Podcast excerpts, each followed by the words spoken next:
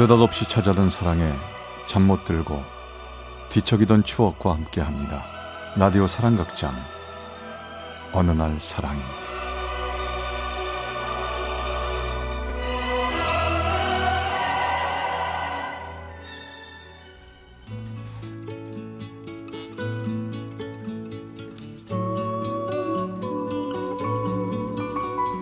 사랑의 차음수기. 어느 날 사랑이 제 225화 시작과 끝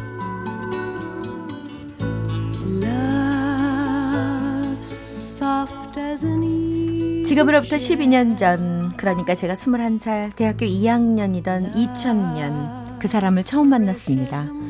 제가 다니던 교회에 혜성처럼 등장한 그 사람은 훤칠한 키에 유쾌한 성격, 기타면 기타, 드럼이면 드럼, 정말 못하는 게 없는 만능 엔터테이너였지요. 저뿐 아니라 많은 친구들이 그 사람을 좋아했지만 그 사람은 여자에게 눈길조차 주지 않고 교회 생활만 열심히 하더라고요. 어느 날 교회 친구들끼리 인터넷 카페를 만들어 놓고 사소한 얘기들을 주고받고 있을 때였습니다. 그 사람이 쪽지를 보내며 저에게 말을 걸더군요. 이번 토요일에 뭐 해? 특별한 일은 없는데 무슨 일이에요? 어, 내가 강원도 갈 일이 있는데 같이 가보지 않을래?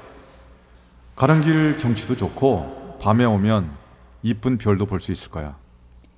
사실 부모님이 엄격한 탓에 살짝 망설이긴 했지만 왠지 그 사람의 제안을 거절하긴 싫었습니다. 좋아요, 오빠. 같이 갈게요. 그렇게 우린 강원도를 함께 가게 됐지요. 쏟아질 것 같은 밤하늘의 별은 참 아름다웠습니다. 와, 오빠. 하늘의 별 좀 봐요. 어, 쏟아질 것 같아요. 이렇게 많은 별은 처음 봐요. 아, 너에게 이 별을 꼭 보여주고 싶었어. 진짜 예쁘다. 야, 근데 너 너무 추워 보인다. 손 이리 줘봐. 어, 아니에요. 괜찮은데.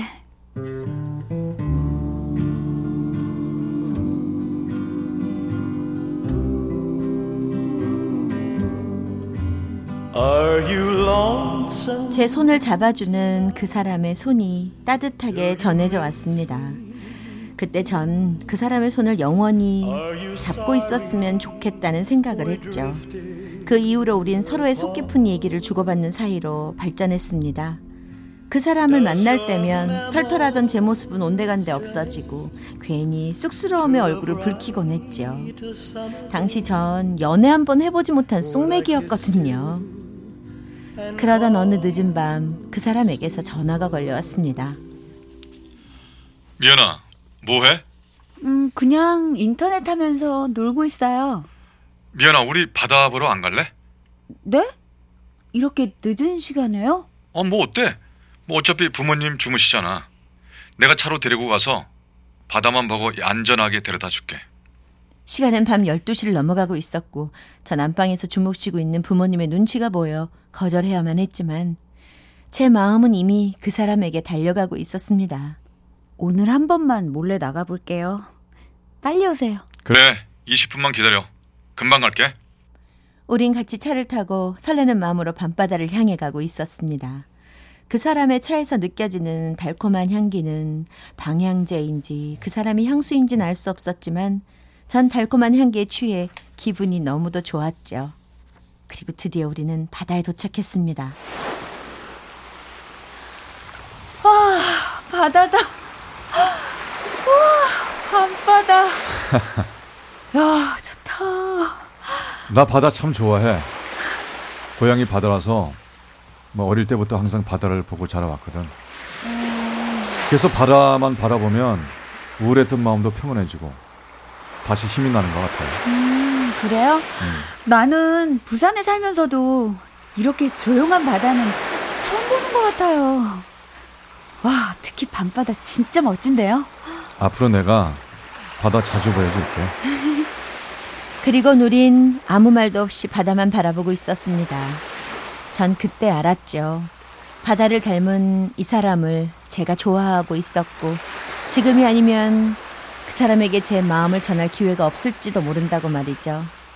그러나 고백을 말로 하긴 참 쑥스러웠습니다. 휴대폰을 꺼내 옆에 있는 그 사람에게 문자를 보냈죠. 내가 당신을 좋아해도 될까요? 어? 이게, 뭐지? 잠시 후 제 문자를 보던 그 사람은 저를 꼭 안아주었습니다. 내가 먼저 말하려고 했는데 네가 먼저 해줬구나. 고마워. 나도 너 많이 사랑해. 널 처음 본 순간부터 정말 좋아했어. 나보다 많이 어려서 한참 고민했지만 우리 앞으로 잘해보자. 일곱 살밖에 차이 안 나는데 뭐가 어때요?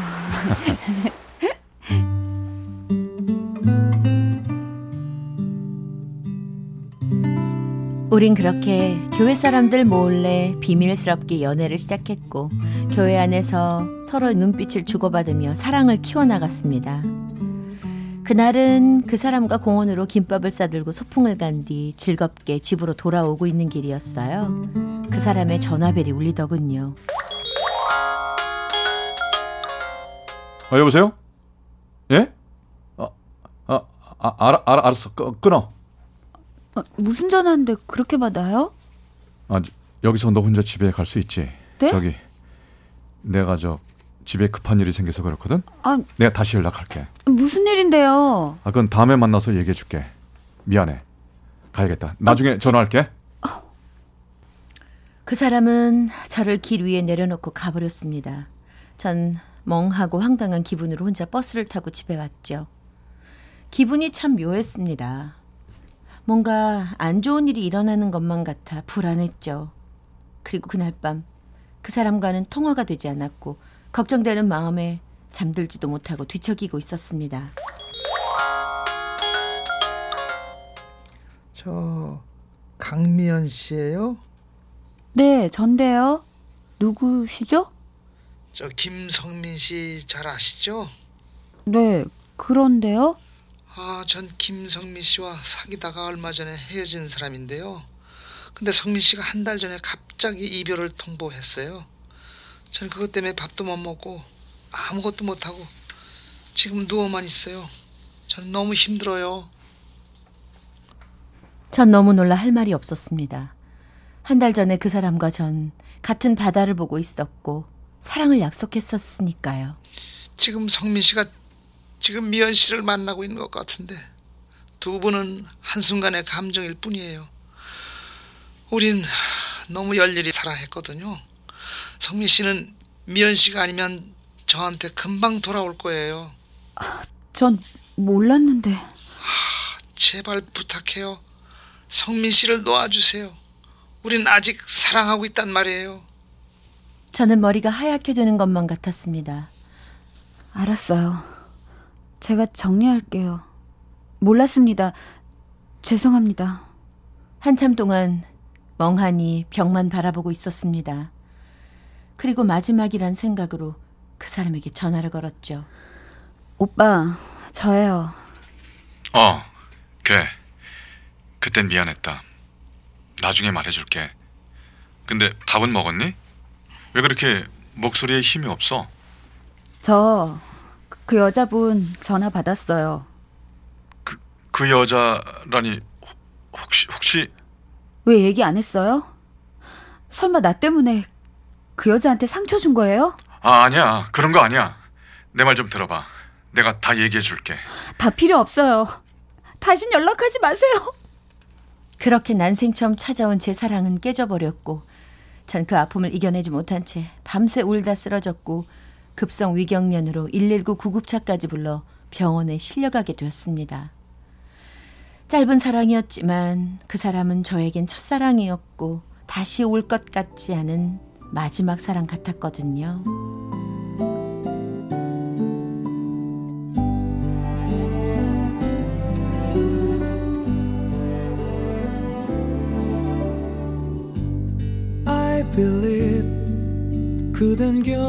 전 그 후로도 걸려오는 그 사람의 전화를 받지 않았습니다.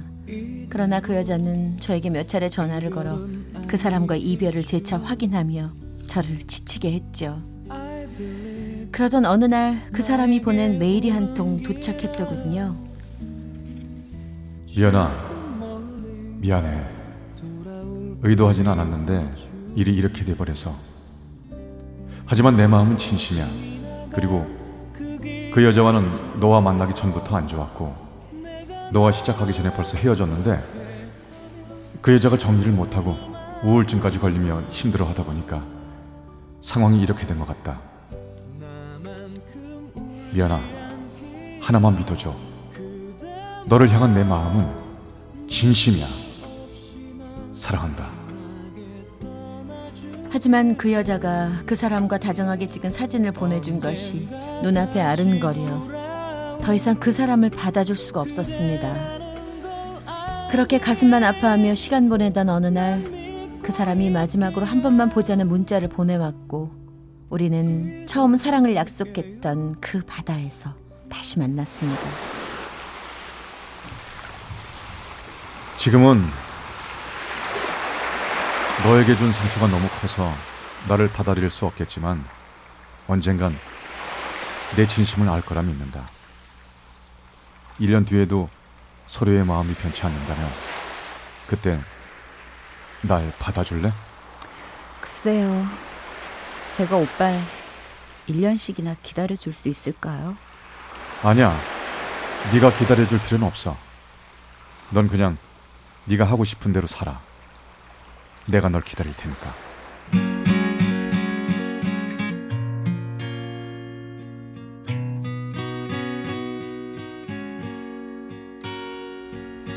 그렇게 우린 헤어졌지만 이상할 정도로 그 사람은 제 마음에서 쉽게 떠나질 않았습니다. 오히려 멀리서 서로를 바라보고만 있으니 만날 때마다 서로를 향한 그리움과 사랑이 더 커져만 갔지요. 하지만 기다려보고 싶었습니다. 1년 동안 우리의 사랑과 믿음이 확실하다면 그때 시작해도 늦지 않을 거라고 믿고 싶었거든요. 그리고 1년. 우린 다시 그 바다에서 만났습니다. 나 다시 받아줄래? 난 항상 그 자리에서 널 잊지 않고 기다리고 있었어. 오빠, 진심은 통한다고 생각해. 1년 동안 오빠를 한순간도 잊은 적이 없었어요. 우린 서로의 마음을 확인했던 그 바다에서 또 한 번 서로의 마음을 확인하며 서로를 안아주었습니다. 그 후 우린 세상에서 가장 행복한 커플이 되었고 열심히 연애한 후 2008년 결혼을 하게 되었죠.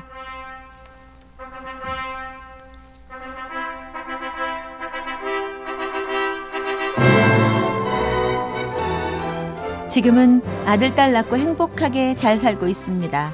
가끔씩 첫사랑 얘기가 나오면 제가 그 사람에게 물어봅니다. 자기야, 음? 난 첫사랑이자 마지막 사랑이 당신인데, 당신 첫사랑은 누구야? 어, 남자에게 첫사랑은 진심으로 마음을 주고 사랑한 사람이야. 그래서 내가 진심으로 좋아한 사람은 당신밖에 없으니까 당신이 내 첫사랑이지. 진심? 그래, 당연히 진심이지. 가만 있어봐.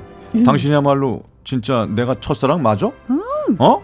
당신은 나의 처음이자 마지막 사랑이라는 거 아직도 못 믿겠어요?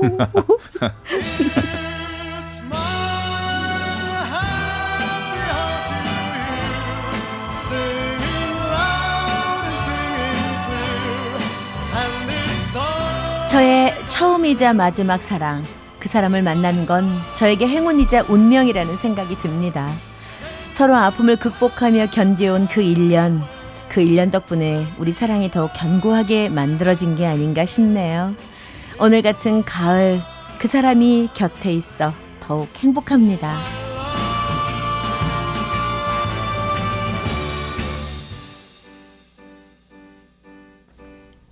부산 연제구의 강미연 씨가 보내주신 225화 시작과 끝편이었습니다.